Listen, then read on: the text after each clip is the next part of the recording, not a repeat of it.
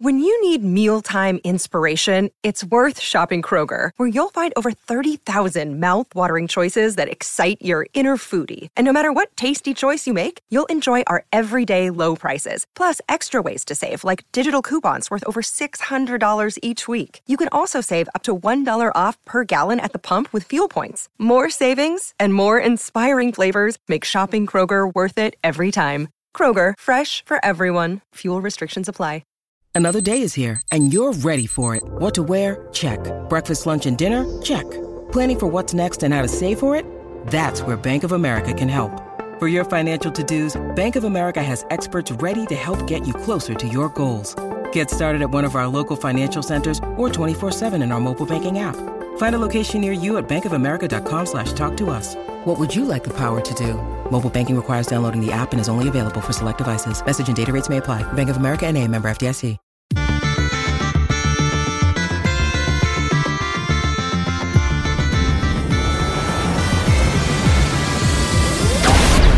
Hello and welcome to the EDHRECast, where we're all about commander, data, and dad jokes. I'm Joey Schultz, and I'm joined as always by my fantastic co-hosts. Up first, I think he might be the reason for all those planeswalkers losing their sparks. It's Matt Morgan. You know, Joey, here on EDHREC, there's tons of data, and we don't always agree with it. So this week we're going to challenge some stats. And Wow. maybe, yes, I, I went there. Yes, you're welcome. Wow, already stealing all of my segues this far in advance. Can't let me have nice things, can you, Matt? never have, and I never will. Wow, goodness gracious. All right. Up next, he likes the idea of the set aftermath just so much as he likes the idea of an after history, and after social studies, and after science. It's Dana Roach. And remember, EDH wreck your deck before you wreck your deck. And that's our show. Goodbye, everyone. Have a good week, y'all. everyone. wow, did y'all coordinate on that? That was brilliant. I didn't.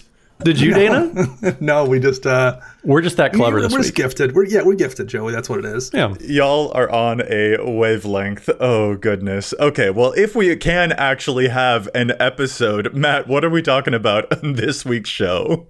Well, this week we're going to talk about cards that we thought were going to be more popular than they are at this point.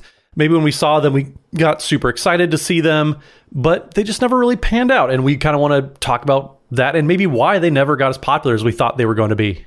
Yeah, why didn't these cards take off? It'll be pretty interesting. But before we get there, we've got some shout outs to do. First, I want to thank Chase, also known as the Cardboard Bandit, for their help editing the show.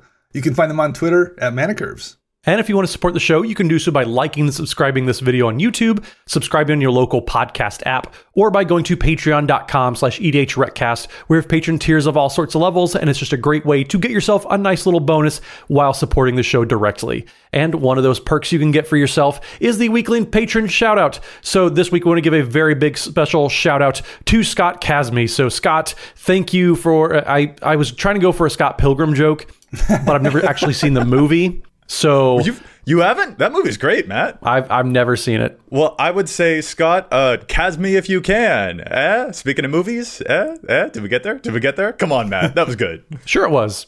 Dana, let's talk about cards. Thank you, Scott. Thank, thank you, you, so thank much. you. But yes, thank thank you, Scott. And I'm sorry that I haven't seen Scott Pilgrim versus the World. Oh man. All right. Well, right you are, Matt. Let's get into our topic. Dana, we're talking about cards that we thought would be more popular. Um, so I, I guess we'll we'll just get into it. Uh, Dana, what's a card that you thought would be more popular in the Commander format? Um, yeah, Port of Karfell is is one that I thought would really have taken off. Um, it's a land from back in Kaldheim, comes into play tapped, and and that's I guess a downside, but it does tap for blue mana, which is nice. It taps for colored mana, that's always an upside. Um, it's cheap because it was an uncommon, so like anyone can go get one, so the price isn't holding it back. Um, and, and what it does for for three and a blue and two black, you can sacrifice it. You mill four cards, and you return a creature card from your graveyard to the battlefield tapped. But that it also isn't restricted to sorcery speed. You can do that at any point in time as well. It just felt like one of those cards for me that I'm like, oh, if, if you're playing a black creature or, or a Dimir creature deck, that's probably worth a slot in like almost every Dimir deck that's running any kind of useful creature. Yeah, that's a lot of mana, I guess.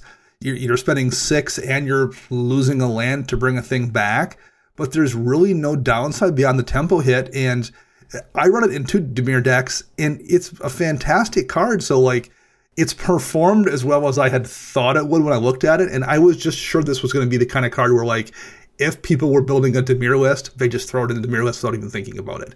And that's not been the case. It's only in like just over 1% of all the possible Dimir decks it could go into. So, so that's one that really has surprised me um, in terms of like how much adoption it's gotten. Well, Dana, I don't think I don't think anybody loves utility lands near as much as you do. So maybe that that might well be true. immediately, that's my first kind of thought as to why it's not as popular as you thought it would be. But I also had an inkling that yes, effectively seven mana plus sacrificing a land, that is a lot just to get one creature back. So it has to be a very big creature. Instant speed is nice, uninterruptible or uncounterable, I should say. Mm-hmm. That there's a lot to like about this, but the cost is so high just when it comes to mana. That to me is probably why most folks haven't gotten on board with it. But also coming into Battlefield tapped and only producing one color of mana. Mm. That's kind of the, the two big, big strikes against it that you pointed out that I, I, I would say is what's keeping Port of Karfell from really taking off. It is an uncommon, which I think does help. You know, it's in at the moment about mm-hmm. like the two percent ish of decks that can play it. Like you said, just over one percent. The fact that it's two colors is, I think, also a thing that like it is a card that can't go into just any deck. You do have to be playing Dimir or Dimir Plus. Right. And a card that also jumps to me here as a comparison is actually going to be Tomb Fortress, which shows up in even fewer decks, just uh, 8,500 here. And that was one of the cards that came in the precons for Warhammer. And this is a monocolored, uh, it's a black land enters tapped, and you have to pay five tap and exile Tomb Fortress. But it actually mills you four cards and then returns a creature card from your graveyard to the battlefield. It will be untapped, but that is only as a sorcery. But there's a decent decent comparison there. Tomb Fortress, though, is a rare, and it's pretty difficult to get because it only comes in the precons. So I think that that, at least, the availability of Port of Karfell did at least help a little bit because it was uh, easier to open in packs being an uncommon compared to where Tomb Fortress came from. But yeah, both of those abilities are way, way, way cool. So, like, I'm totally with you. Uh, it just does seem that, like, you know, the, the room for the utility lands we have in our decks, it's a pretty high demand these days. Yeah, and that's what I came down to too. Is like there's there's just so much stuff in your decks demanding slots that it makes it tough eh, not only to run it but to even like want to try it in the first place. Because when you look at what you're gonna you have to cut something what are you gonna cut? You know there's so many good utility lands. I, I, I would guess the problem is less that it didn't perform for folks and they didn't try it in the first place just because it's just so tough to find room nowadays uh, as long as we're talking about mana, I'll go to one of my picks here. And Matt, I think that this is a pick that I actually share with you. Mm-hmm. Uh, Planar Atlas really caught both of our eyes. And like, oh yeah, why isn't this card more popular? It's currently only showing up in 3,156 decks. Planar Atlas is a two mana artifact. It enters the battlefield tapped, it taps for a colorless, and it says when it enters the battlefield, you may look at the top four cards of your library. If you do, reveal up to one land card from among them, put that card on top of your library, and the rest on the bottom of your library in a random order. This is so good. Like, oh, it doesn't color fix. Oh, whatever. It comes into play tapped on turn two. I don't care about that. Like if I see this in my opening hand, snap keep, right? Like I feel so safe and secure in like my ability to play that hand. I'm so excited for this card, but it's only showing up in like 3,000 decks. Like that's effectively 0% of the decks that are eligible to play it. Matt, why isn't this card more popular? What's going on? I love this thing. Uh, I think the real answer is just a bunch of players are very, very bad at card evaluation, and, and, Ooh, and that, that that is a major exaggeration. But there is a little bit of truth to that because I remember I tweeted about this when I first saw it, and this card's very exciting. It's it's going to smooth out draws. It's going to make sure if you you know you miss your first land drop or two, then you're going to find it you cast this, you're going to find your next one. Uh, if you don't have enough lands in your deck, this is going to help make sure that you're at least finding what you do have in there.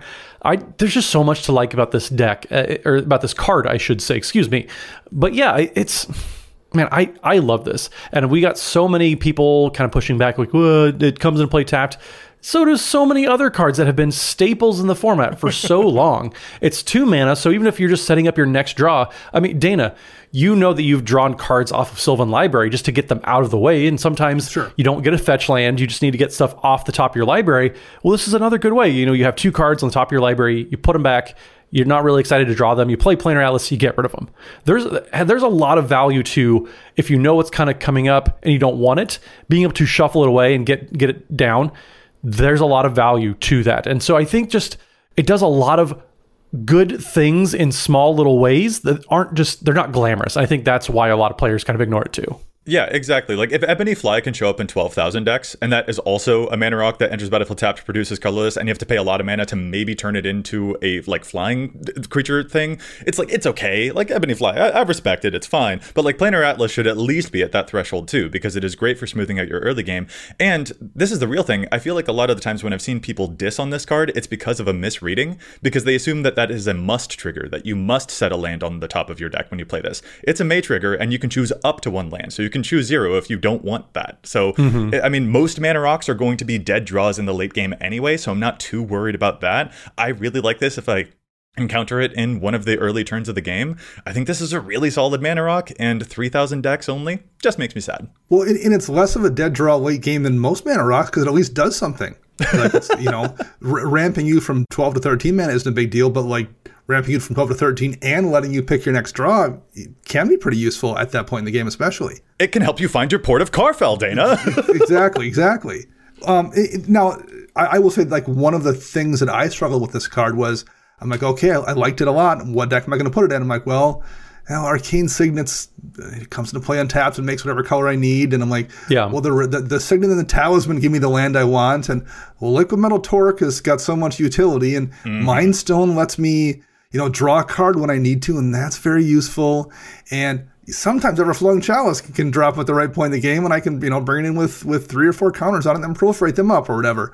So like there was, I found myself really arguing against myself for like reasons like like man it, it's it's not that it's a not a good card but like the things that it's fighting for a slot with also were really, really close to being, you know, better or or at least things I didn't want to cut. Mm. And I think that the, the the card that I wound up taking out in the couple decks I ran it was Fellwar Stone. Interesting. Sure. Sure. Sure. But then I found myself like I'm like, okay, well the next time one of these cards drops in a slot, I'm like, I don't know what's gonna lose because like I don't know what I don't know what to pull now next time. So, but yeah, it, that it's it's fighting against a lot of really good mana rocks as well. But I think it's good enough to make the cut in more decks than it's currently making the cut in. That's that's interesting. For me, I look at Planar Atlas and I'm like, for me, this would be a colorless monocolor or two color mana rock only. I wouldn't play it in three color plus. Sure. Whereas Fellwar Stone definitely wins out for me if I'm playing three colors or more. Yeah, and Fellwar Stone gets gets better the more colors in your deck, more or less. Exactly. Yeah. I, admittedly, I would not play Planar Atlas in anything three colors or higher. But like the the times that I've played it, I've been like, oh, whew, I, I feel so much safer with my hand. this is this is gonna reliably make me hit a land drop, and I'm like, sure. awesome. I'll be able to play my six drop next turn or something like that. I've really enjoyed it when I've seen this one. So that's just me. Matt, I know that we kind of shared that one, but let's move on to one of your picks now, too. Well, I'll just talk about an artifact that also is kind of a mana rock because we've talked about a lot of mana producing cards so far. Um, so Machine God's Effigy is a card that I sought and I was just wondering how long it took for people just to to glom onto this and just play it in every dang blue deck. Mm but it really hasn't. Uh, so, Machine God's Effigy is four mana for an artifact that says you may have Machine God's Effigy enter the battlefield as a copy of any creature on the battlefield, except it's an artifact and has tapped to add one blue mana, and it is not a creature. And then also, Machine God's Effigy, if you don't want it to come in as a copy of something, you can just have it come in as a four mana tap for blue mana rock. So, Cursed Mirror is in 48,000 decks. this is only in seven. And some key differences: Cursed Mirror gives creature haste when it comes in, then it does be, it stops becoming a creature, which is there's a lot of strategy to that. But there are entire strategies around copying creatures on the battlefield. The Sakashima, that's the whole brand of the character in Magic lore, is copying and imitating things. Machine God's Effigy does that, and also just is a mana rock at the same time. And I it's kind of wild to me that this card hasn't caught on considering I mean, Dan, if you want to spend effectively seven mana to reanimate a creature, I'll spend four to copy it, and that's cool with me. Uh, to, to copy it and it will the artifact version will just stay as a mana rock. This mana rock won't be a creature, so it avoids board wipes. Right. And that's really cool. That's really, really cool. Like, I'll compare this to the card Imposter Mech, the vehicle that can enter the battlefield as a copy of a creature an opponent controls, except it's a vehicle with crew three. So that one's showing up in 20,000 decks. And Machine God's Effigy is only showing up in seven. And I'm like, what? What? Yeah, there's there's a lot to like here. Just copying people's. There, there are so many powerhouse static abilities out there these days that you just want to have them around. Or if there's just a good ETB trigger, you can just get that, copy it, and then you're good to go there. Uh, then you also still have a mana rock that's ready to go at the same time. So I just there, there's so many things to like about this, and I'm just I'm very surprised this card hasn't been more popular ever since it was released. I'm gonna copy someone's Kodama of the East Tree and be really happy about it. Yeah, yeah. Well, and, and I wonder if this is, isn't also a, a victim of people not quite understanding the card Sure. and thinking like, oh, it's either it's either a mana rock or it's a clone, and I would rather just have like I don't know if I want a clone that you know is going to make things an artifact. But like I don't I don't know why that would dissuade you from playing it because the text is a little bit tricky. Mm. It does read like it's going to come into play as a copy of a thing, and it's also going to be the creature. So people might not know about the way dodges board wipes and stuff, and, and I guess that makes it a little bit more narrow because basically you're focusing on things that have like a passive ability or something, or, or an ETB or, or, or whatever. Um, but yeah, it's it, it- there's just it's again it's one of those cards that like there's almost no downside to it. Well, and we talked recently about how Miirym is one of those. I'm going to find the three best dragons and I'm going to make a million copies of them. so having a non-creature version of Terror of the Peaks seems all upside to me. I just don't know how that that, that wouldn't be silly. Yeah, for sure, guys. Uh, all right, I uh, think we've talked about a lot of mana producing cards so far. Um, so let's move on to an example of a card that I think I, I'm like surprised this one isn't more popular, but it's not a thing that makes mana.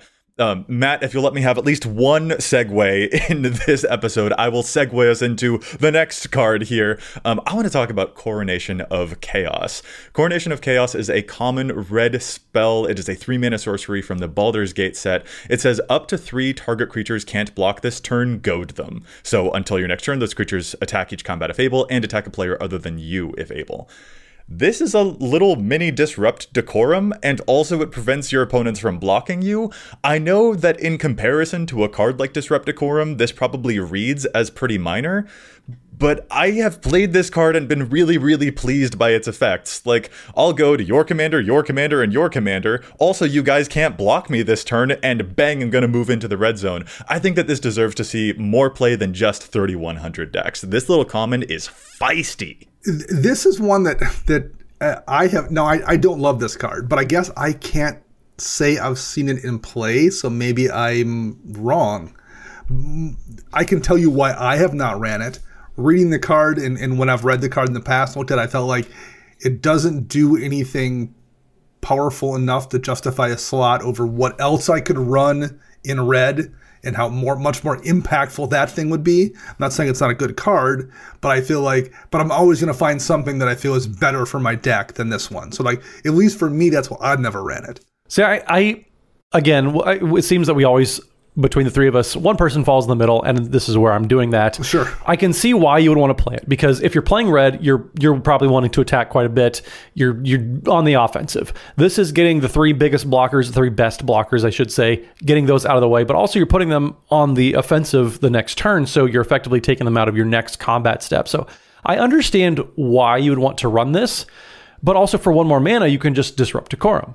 And so I I see why it, it- Dana, like you said, uh, it falls short of just some other effects you could be doing, especially for maybe just a mana or two more. But also, it, it's it's simple, it's effective. It's probably ten cents, and so there's I there's a lot of value I think to some card being ten cents. You find it in your, your bulk box, you give it a go, and and if it performs, then great. Like if you're going wide, you only need to get rid of a couple blockers. This is a perfect way to do it. Right. This Repticorum is showing up in 39,000 decks. To me, this is a if you want one, you probably want the other at least some amount of the time. These cards definitely work really well in tandem with each other. Also, Coronation of Chaos feels a lot better to draw when you're down to a one on one game, whereas Disrupticorum becomes pretty useless when you're down to just being against one final opponent. This actually has a little bit of late game punch to allow you to attack through an enemy board in a way that Disrupticorum doesn't. So that's why I like it, but for me, it just feels like if nearly 40,000 decks are playing Disrupticorum, like a lot of those decks should also want coronation of chaos Sure. and uh, that, that, that, that's just especially if you're playing like a very heavily goad themed deck which we have a lot of commanders that do that nowadays just 3100 seems too low comparing those numbers to me Yeah, so I like the card, but I it's kind of like Dana's Port of Karfell. It's it, it's not sexy, I guess. Like it feels weird calling cardboard sexy, but like Sure. It's it's not one of the glamorous types of cards to do the, the, the job and i think that's uh, people see the, the common rarity mark and i think people snub their noses a little bit and that's probably also at play with with a lot of the cards we're going to talk about today in general Honestly, the fact that this is also a Baldur's Gate card, I gotta admit that probably has something to do with people's attitudes towards it.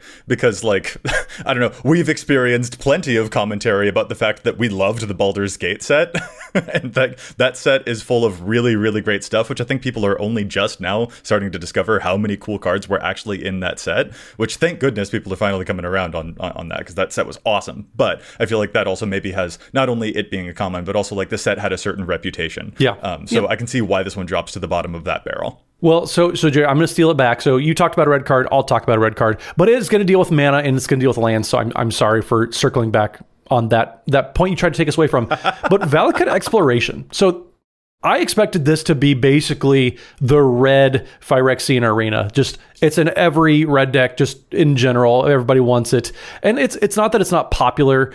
There's a similar effect. There's Outpost Siege. But I thought this would be in so much more than 3% of red decks. We a lot of these cards are showing up in like 1, 3%, whatever. And Valakut Exploration, I just I thought every deck would want. I thought it'd be in a significant amount of red decks in like, in like the 10% range. Um, so Valakut Exploration is 2 in a red for an enchantment that says landfall. Whenever a land enters the battlefield under your control, exile the top card of your library. You may play that card for as long as it remains exiled. And at the beginning of your end step, if there are cards exiled with Valakut Exploration, put them into their owner's graveyard. Then Valakut Exploration deals that much damage to each opponent. So right off the bat, you play a land, you get to do a little impulse draw, get a, get access to another card that turn, kind of like what Outpost Siege does. But also, there's always the downside of, you know, you exile a card and it's just gone because you didn't have a chance to play it. Well, Valakut Exploration gets around that by putting it into your graveyard while dealing damage to each opponent. And there's just there's so much to like. Lands are just such a basic, fundamental resource to Magic the Gathering. And so giving you benefits for doing that, especially not in Simic colors, to me that just checks all the boxes. Well, in, in what's really st- stands out to me about the the amount of decks that aren't playing this card is so many landfall decks are running red. Um, you know, there's the occasional Simic one, but like far and away, it tends to be something that you see in in Gruul colors. And if you're playing landfall, I don't know why you wouldn't run this. It makes it so easy to like exile uh, play a land, the exile a land, and then use your you know second or third or fourth land drop ability to play a land off this and exile a card which is another land or or something you can play. Like it's so easy to just generate all of the lands you need for your multiple landfall triggers with this one card alone. It- it's it's a it's like this engine that powers itself almost in a landfall deck. So like forget all the other decks where it's just useful. It's ridiculous in a landfall deck, and that alone should have the numbers higher than it is. I would compare this card a lot to Outpost Siege, and that one's showing up in 44,000 decks. So Valakut Exploration being at 41,000 does actually make a degree of sense to me. Like those feel roughly equal if you're going for the Impulse Draw ability. So I- I, I guess I would say like the underplayed or why isn't this showing up more is contingent upon the fact that I know there are a lot more red landfall decks that could be using this, and I'm surprised that they're not. Sort of just like what you were saying, Dana. Right. Like in terms of comparing it to Outpost Siege, I'm kind of like, uh, you know, the numbers are pretty similar there. It doesn't surprise me too much. Yeah. But only 33% of Omnath Locus of Rage decks are using this one. What's going on there? That's what I would want to investigate. Yeah, What yeah. are the landfall things are making it past this one? Because this one's pretty darn good if you're doing a lot of landfall things. it's just so good in, in those kind of decks that I, I'm I'm surprised that alone doesn't have the numbers drug up higher than they than they are currently. there's a lot of Omnath Locus of Rage decks out there too. There's a lot of just uh, any color, any combination of two color or more Omnath decks. All of them would benefit from this because they're all about playing multiple lands per turn, and this just rewards you more and more for doing that. So you you play a reshape the earth, you get ten triggers. Well, also that reshape the earth suddenly deals ten damage to each opponent because you don't have to play lands.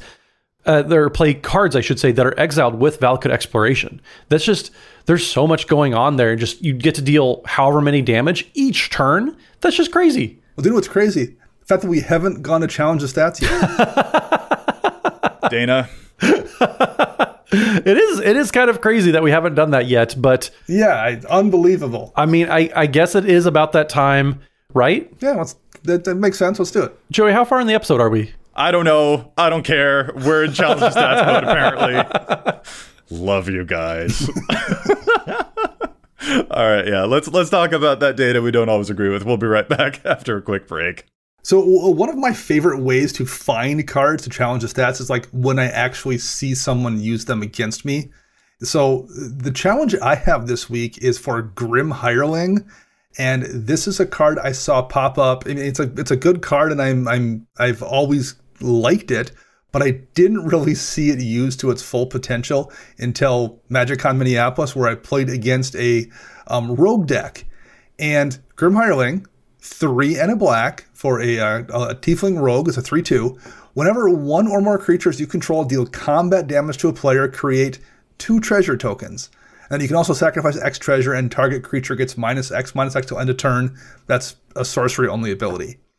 Um, it was in an Anowon, the um, Ruin Thief deck, which is the most popular um, rogue commander in on EDHREC by a large margin. Um, Grim Hireling is only in about 35% of Anowon decks, and here's why it should be in more. Um, if you look at the creatures in an Anowon list, 14 of the top 20 have some form of evasion, whether it's unblockable or flying or menace. And I didn't count Death Touch, and two of them have Death Touch as well, which makes for an unattractive blocker. Uh, that means if you swing one creature at three different players when you have Grim Hireling out, you're making six treasures. And that's what the person was doing in Minneapolis for three straight turns because nobody happened to have any removal. They made six treasures for three consecutive turns, and that was just the end of the game. And the fact that um, Grim Hireling, being a rogue, is only in, you know, 30 ish percent of, of, of a rogue commander decks, I felt like it should be more because the card was amazing in that particular list. So that's my challenge, Grim Hireling. Run it in more Anowon lists. That card is so good. I, I, yeah. Even if you're getting one person, making two treasures is still really, really good. Uh, that card's especially messed up if you ever pair it with a professional facebreaker, which also has an ability of making treasures when your uh, when your creatures hit your opponents, and then you can turn the treasures into card draw. Just like it's a very punchy card, and yeah, you've got evasion naturally, the perfect fit. So yeah, I'm way into that. And uh, Dana, that actually works out decently well for me because I'm also going to be talking about a blue black commander in my challenge for this week. I'm going to be talking about Inquisitor Eisenhorn because one of our listeners, going by New Life Dante in our Patreon Discord, submitted a challenge for Inquisitor Eisenhorn, specifically investigating the card God Eternal Bontu in Inquisitor Eisenhorn decks. So, real quick, Eisenhorn is a blue black commander, 4 mana, 2 3 that creates a bunch of clues for you whenever it deals combat damage to a player. You investigate that many times. This is actually a commander that Dana, you and I have both said, you know, we'd be kind of interested in making a whole deck around this guy because mm-hmm. you could make a whole lot of artifact tokens with that and you pair it with like a Nettlecyst and then he gets really big and you make even more artifacts. Like, I think this is a really, really underrated commander. We had a whole episode talking about underrated commanders and this was certainly one of them. And New Life Dante has a really great pick for this because God Eternal Bontu in this deck would be a really efficient way to turn all of those clues that the commander is making into a bunch of card draw. And it's a repeatable form of card draw because if God Eternal Bontu ever dies, you can put it right back into your library. Notably, New Life Dante points out that the card Reprocess, which has a similar ability to God Eternal Bontu, is showing up on Eisenhorn's page, but God Eternal Bontu is not showing up on Eisenhorn's page, and that's just a thing that seems like, hey, maybe that could, you know, even itself out a little bit more. These are both really great effects to turn all of those clues into a huge, massive card draw out of nowhere. And not only that, Dante also wants to point out here are other commanders that also make a bunch of artifacts that could use Bontu as well. Like Tivit makes a bunch of great artifact tokens. So does Guillaume, Imotekh the Stormlord. I've got an old Rutstein deck. There are a lot of commanders out there making a lot of artifact tokens out there, and Bontu deserves a second look if you're playing any one of those legends. So thank you so much, Dante, for this excellent challenge. Well, I'll wrap us up then with challenge stats. And Dana, you mentioned you don't really notice how good cards are until you see them in action. Goldwarden's Gambit is a card for me that I, I took a flyer on it, wanted to try it out in my Valduk Keep the Flame deck. Figured why not? Let's try it. So, Goldwarden's Gambit is six red red for a sorcery that says affinity for equipment, so it costs one less to cast for each equipment you control. And then it says you create five 2 2 rebel creature tokens. They gain haste until end of turn. And for each of those tokens, you may attach an equipment you control to it. This is so wild to me how it's how much of a catch up card this is. The game stalls out. You're never actually paying eight mana for that. I think a lot of folks see that it's six red red and they think, oh my gosh, I'm never going to cast that. Well, if you have five equipment out there, it's three mana. You rebuild your army, you put a bunch of equipment on them. It's it's it's just a great powerful card. So we're already seeing it adopted in some card or in some decks, I should say, like Jor-Kadeen First Goldwarden, which rewards you for having a bunch of creatures that are all equipped. But I'm honestly very surprised it hasn't caught up in just really any equipment heavy deck. Uh, Soul of Steel, that Wyleth carries quite the target on their back. Uh, it, the whole deck kind of relies on Wyleth having a lot on or equipped to him but oftentimes that also means that people are going to target it down. And if you look at the top cards in the equipment theme on EDHREC, most of them revolve around cheating mana costs when it comes to equipping. Uh, they're the, paying the equipment costs, I should say. So having this come in and pay five equip costs for free, it, it's just it's all upside. It's super powerful. It's a great way. You know, there's a board wipe. You pay however many mana, you know, four mana for five bodies and put an equipment on them, that's well worth the mana, if you ask me. So if you're playing any of these Boros or Jeskai equipment decks who need a way to kind of rebuild immediately, this is a fantastic way to do it. Not really any decks other than a couple commanders have really latched onto it. It's only seeing play in 1,485 decks total right now. And I think that's just silly low. If you're playing an equipment deck, you have red in there, just play Goldwarden's Gambit. Yeah, 1500 is pretty low for this. Like, I'm actually most surprised that it's not caught on more in Akiri Fearless Voyager. That's mm-hmm. the Boros equipment commander that uh, specifically cares about you having a lot of equipped creatures rather than just putting all of your equipment onto one creature. And less than 4% of Akiri decks are using this, and it seems like a total cert in that deck. Or like only 5% of Dalakos decks are, are using this. And like Dalakos also wants you to have multiple equipped creatures because it gives them extra abilities. So, uh, yeah yeah, I mean, there aren't like a huge number of equipment decks that care specifically about having a great number of equipped creatures rather than just Voltroning up your commander. Sure. But there are a decent number of them, and they should be using this. Yeah, if you need an insurance policy, that's what this is. And I mean, everybody plays a couple cards in pretty much every deck that well, if everything goes wrong, this card just kind of gets me back in there. It's a it's a catch up card, and this does it very very well. Yeah, I'm way into that.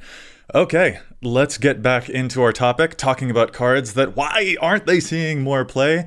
Uh, Dana, do you have another one for us? Yeah, so this is a card that I was very excited for when it first came out Masterful Replication. Uh, five mm. and a blue for an instant. It's in only 5,000 decks right now, which is, you know, basically 0% of the ones that could run in an EDHREC. Um, it's got two modes. You choose one. The first one is create two 3 3 colorless golem artifact creature tokens. I don't know if I've ever actually used that mode, but at instant speed, making two, three, three blockers is not terrible if you need them.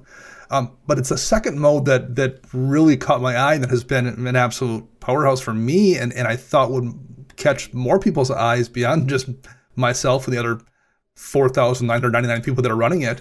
Um, and that's choose target artifact you control, and each other artifact you control becomes a copy of that artifact uh, until end of turn um, especially given the amount of treasures we have out there. Um, the amount of time I've turned, you know, seven treasure tokens and, in four mana rocks and a couple of artifact lands into a Wurmcoil Engine. um, and, and, you know, killed one person and then gained enough life that no one else was going to kill me for four or five turns, short of a combo. Um, I've done that multiple times, or or you know had mana up because I was going to use it for something else, and then someone cast a board wipe, and at least one time I've turned every one of my artifacts into a Phyrexian Triniform um, in response to a board wipe. Like, oh well, okay, you're going to blow up my you know seven creatures, and I'm going to make 36 copies of the Phyrexian Triniform token. Um, there's just so many things you can do with it, like it's one of those cards that feels like every time you cast it, you're doing something else, and every one of those those things you do is just dumber than the last thing you did with it. And it's I just thought it would at this point in time have caught on, and it, it just really hasn't.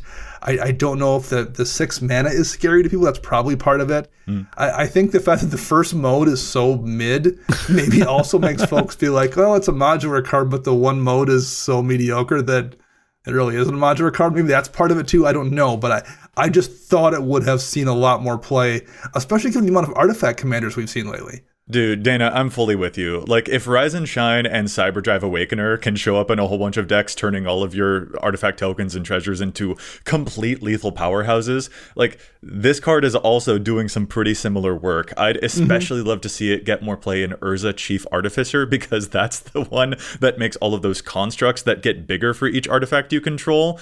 So you can just turn everything into one of your construct tokens, and then instead of having like one 10 10, you've got 10 10 10s, and that just sounds really nice to me. Well, and especially when you consider how easy it is to make treasure tokens these days. Yeah. If you have five more treasure tokens, turning all those into extra constructs, that's an army right there. That's that's very very powerful and instant speed.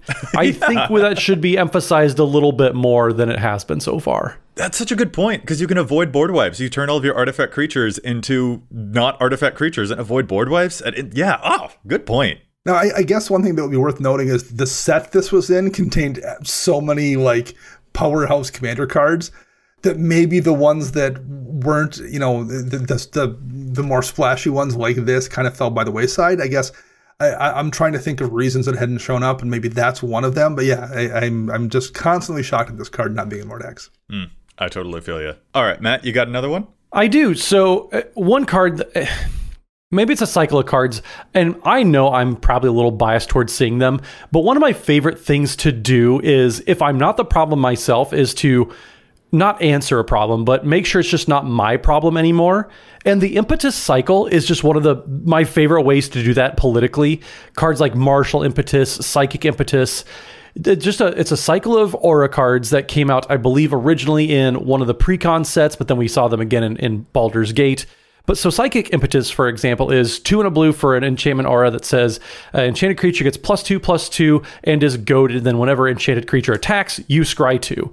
So they all have something to do with they give the creature a buff, it goads the creature, and then whenever the creature attacks, you get some sort of bonus, whether it's you get to scry two or martial impetus, for example. Uh, whenever the enchanted creature attacks, each other creature that's attacking one of your opponents, so basically if you, a mini Gahiji uh, exalted one type of effect where each other creature attacking your opponents gets plus one plus one until in turn, so it buffs up all of the rest of their army if as long as they're not attacking you.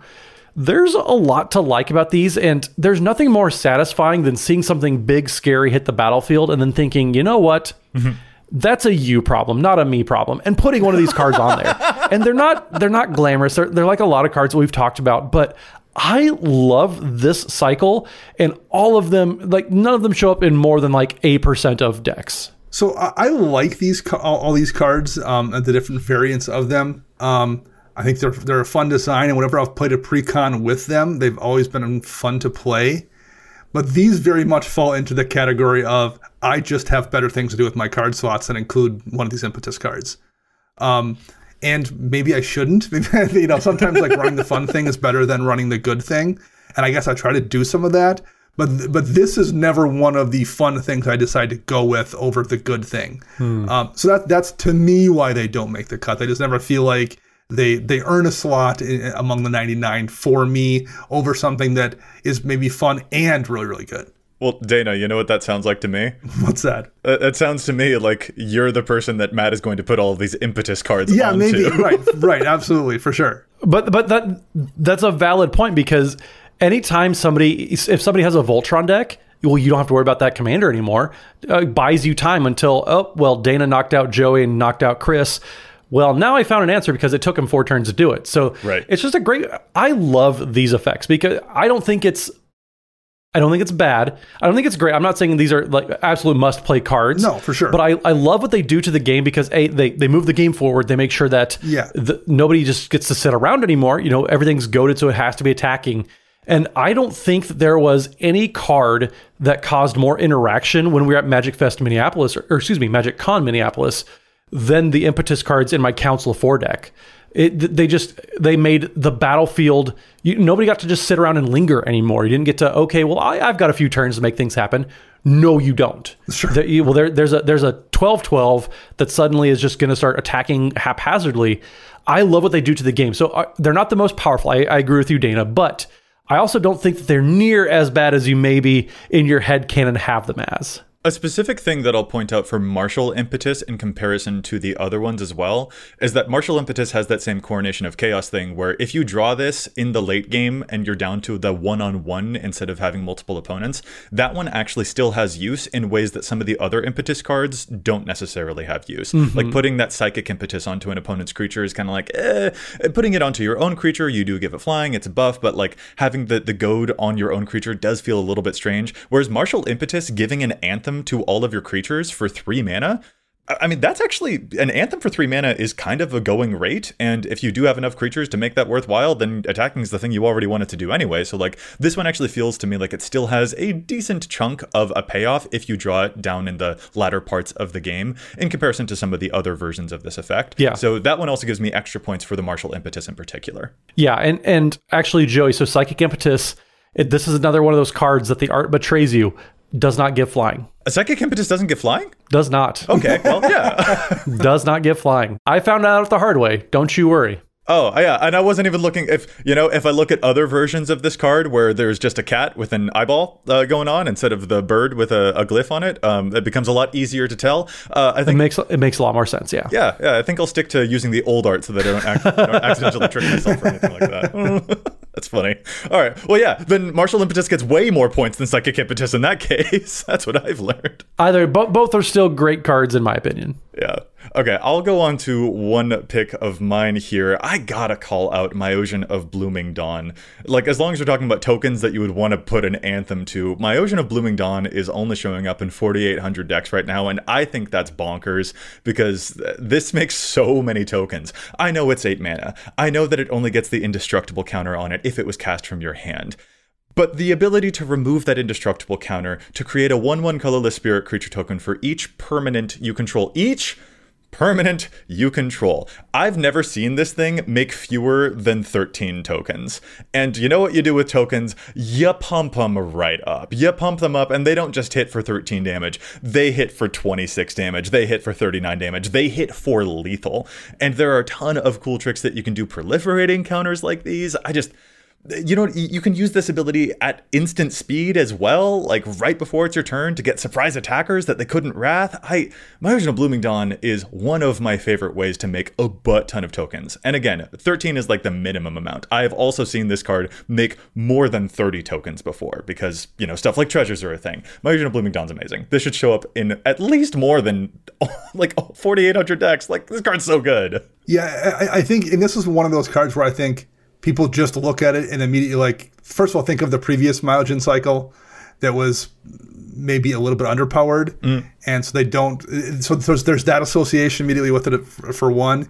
And uh, five mana three three white pips is also scary. And it can make it easy to like oh that's a lot of mana what does it do? Uh, and then just not think all the way through about how effective it's actually going to be how it's going to earn the eight mana you spend on it. So like I, I agree that's a really good card, Joey, but I also understand why folks get scared away from it and why the numbers are lower. Yeah, Dana, I, I'm with you. I think a lot of players will see an intimidating mana cost like Myojin of Blooming Dawn or like my challenge with Goldwarden's Gambit. They're going to see eight mana. No way I'm ever going to spend that much money on this. There's no way. And they kind of write it off immediately without actually, like you said, playing it through. Okay, let's start here. Yeah. Um, but what does the card actually do? And this card does so much. And considering you know, you can remove the indestructible counter from Myojin at instant speed. You get a butt ton of blockers. There's just so many ways that you can get more than eight mana's worth out of this. Uh, I I like this, but I uh, again I understand why people are kind of like I don't know. I think especially the thing that gets me about it is like there are spirit commanders out there like Quintorius or Millicent. They will buff up or care about you having a lot of spirits. So I'm like here's a thing that makes more spirits than you even know what to do with. Like, I, I know, playing an eight mana thing, you usually want it to do something that's going to gesture towards winning a game. And in those decks, I feel like this is doing exactly that. Like, pair it with Mirror Entity, and you are just like, ah, you're taking stuff over. I. This makes more bodies than most token creating spells out there, and that's what matters a whole lot to me. If you really want to go wide, this is the card that's going to do it. I think it deserves a second look in the 99 of a whole lot of decks that care about having a bunch of tokens in play, or just that cards that care about spirits. Like, come on, Millicent, you can play this in more decks, and you know it. Well, the last one I, I have here that I want to talk about, um, and I think I challenged the stats in this card at some point, but I, I, I'm still just constantly perplexed it's in less than 5000 decks and that's choose your weapon. From adventures in the forgotten realms um, it's another one of those modal cards two and a green for an instant. Um, the the weaker mode here is this spell deals five damage to target creature with flying although i've used that on multiple occasions the reason I think it, I, I, thought it would see a ton more play was the two weapon fighting mode, double target creature's power and toughness on the turn. Uh, it's not Berserk, but like Berserk's an insanely broken card. it's also expensive. This is a dirt cheap version of Berserk that's, despite being, you know, two mana more and doing less, is still crazy powerful. It was one of those cards I'm like, oh, this is just going to be in a ton of, of green decks. I had a couple decks I wanted to add it to. I bought multiple extra copies because I'm like, I'm going to grab them now when they're 35 cents. That way, when they're, you know, three dollars in a couple years because they haven't gotten a reprint, I won't have to worry about it. And it's just not shown up in decks. I, I, I, this is one of those ones that confuses me. I just thought people, it, it has all the things you would think they want. It's kind of a, a bargain version of an existing card that sees a lot of play. It does a really splashy, powerful thing. It's not like this is confusing. It's doubling your, you know, ginormous creature, making it even bigger. I, I just thought this card would would take off in a way, and it, it just hasn't at all. Especially like a comparison I got to make here is the card Unleash Fury, one in a red instant, double the power of target creature until end of turn. That's showing up in 26 thousand decks. Mm-hmm. And I know it's in a different color, but like that's a decently similar ish ability. And the difference in numbers there is staggering, especially because choose your weapon doesn't just double power, it also doubles toughness. You can use this to escape from a toxic deluge or stuff like that. Like, I'm with you. I don't I don't get it. Yeah, the the double toughness effect, that's what I was really dwelling on because there aren't a lot of cards. There, there's pump spells that give like giant growth, whatever. But for the most part, it's it, everybody cares about power and doubling power. Doubling toughness is very relevant because all of a sudden you have a trampling creature coming through. Well, I mean, if you double the five toughness blocker, like that's going to soak up significantly more. So it could be almost a fog effect to some extent too uh, making sure that you know the, the combat damage trigger of some creature doesn't happen, stuff like that. So there's a lot to like here. Just again, it's it's not one of those glamorous cards. And I think Dana, you you had said that masterful replication, the first mode really isn't that good. Uh, I think the second mode here is next to irrelevant because nobody plays those types of effects anymore. Uh, they just play flat removal. So you're basically playing this for the first mode, and the question comes down to is uh, how much do you really need that effect often. Well, and the things that you can do by manipulating the power and toughness of your creatures as well. Like if you have a greater good in play and you want to draw even more cards? Like, I just think that that sounds nice. If you want your Ghalta Primal Hunger Commander to suddenly be surprise, it's lethal. Like, I mean, those are those are, are very cool moments. I think this card is also capable of really memorable tricks as well, and and that's why it also is very eye catching to me. Well, there, has been more than one occasion when I've cast your Rishkar's expertise, oh. Ah. or choose your weapon and double the creature's power. When it, it, there's just so many like little weird corner case uses for this kind of card, and yeah, it's I I, I it's it's not even a situation where I thought it was going to be good and like was disappointed in it. It's been as good as I thought it would be, and it just has not caught on. Yeah, nice stuff. So, on a final note, I want to throw out one. This isn't a specific card, but it's more of like a category of cards, I guess. And Matt, I'm sure that you're going to be with me on this one too.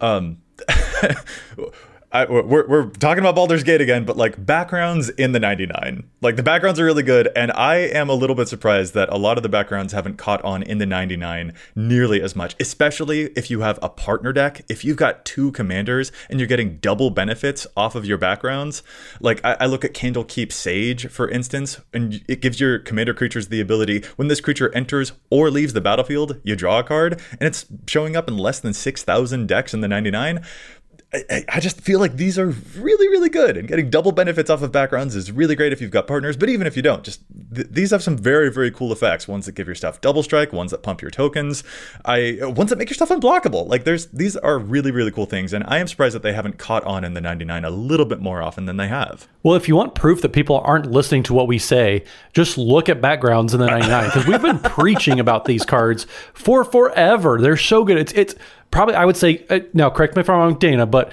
I would say it's probably one of our favorite tweaks on just any given mechanic over the past couple years, as just as far as like as a podcast. Absolutely, and that's that's just looking at them in terms of like as another way to get kind of pseudo partners. They're just so good though in the 99, and and I feel like if you are playing a deck with partners or you're building a deck with partners, and we're, we're going to get a bunch more partner esque combinations in the new Doctor Who set as well. Um, oh, that's right. The, the first thing you should do is just like, okay, what backgrounds are available in in my colors because you're you're doubling up how effective they are. A lot of them are very effective even with one commander. Um, they're crazy some of them if you have multiple commanders. So yeah, like that's the first thing you should look at. I think if you're playing a partner deck out there is just well, what are the available backgrounds and, and, and what can I do with them? Because you'll be shocked at how effective they really tend to be in those kind of decks. Well, and not just the Doctor Who. That, that reminds me, we had the Stranger Things Secret Lair cards right, yep. that also had partner with. I mean, so yeah, it, it, any variation of partner just gets ex- exponentially better whenever you put one of these backgrounds in your 99. So yeah, I, yep. man, I, every time we revisit this, I just realize more and more that this card is great. yeah, I really, really like these. I'd love it if they got to see a little bit more play. I'm telling you, that set was full of gems. We've been saying it for we've been saying it for so long that people gave us negative podcast reviews about it. Can you believe that? Like we were, right, yeah. we're like, we promise these cards are good, you guys. I hope that people are catching on. That set was fire. Uh, anyway, not, not to gripe. It's just I don't know why some of these cards aren't showing up more in the 99, but a lot of these cards we talked about, I feel like they really deserve a second look because there's a lot of hidden gems out there. Yeah, well, I mean the, the the game is growing, the format is huge, so it's it's and you only have so many cards. It's, it's, some people on the rules committee think you can only have 99 cards in your deck.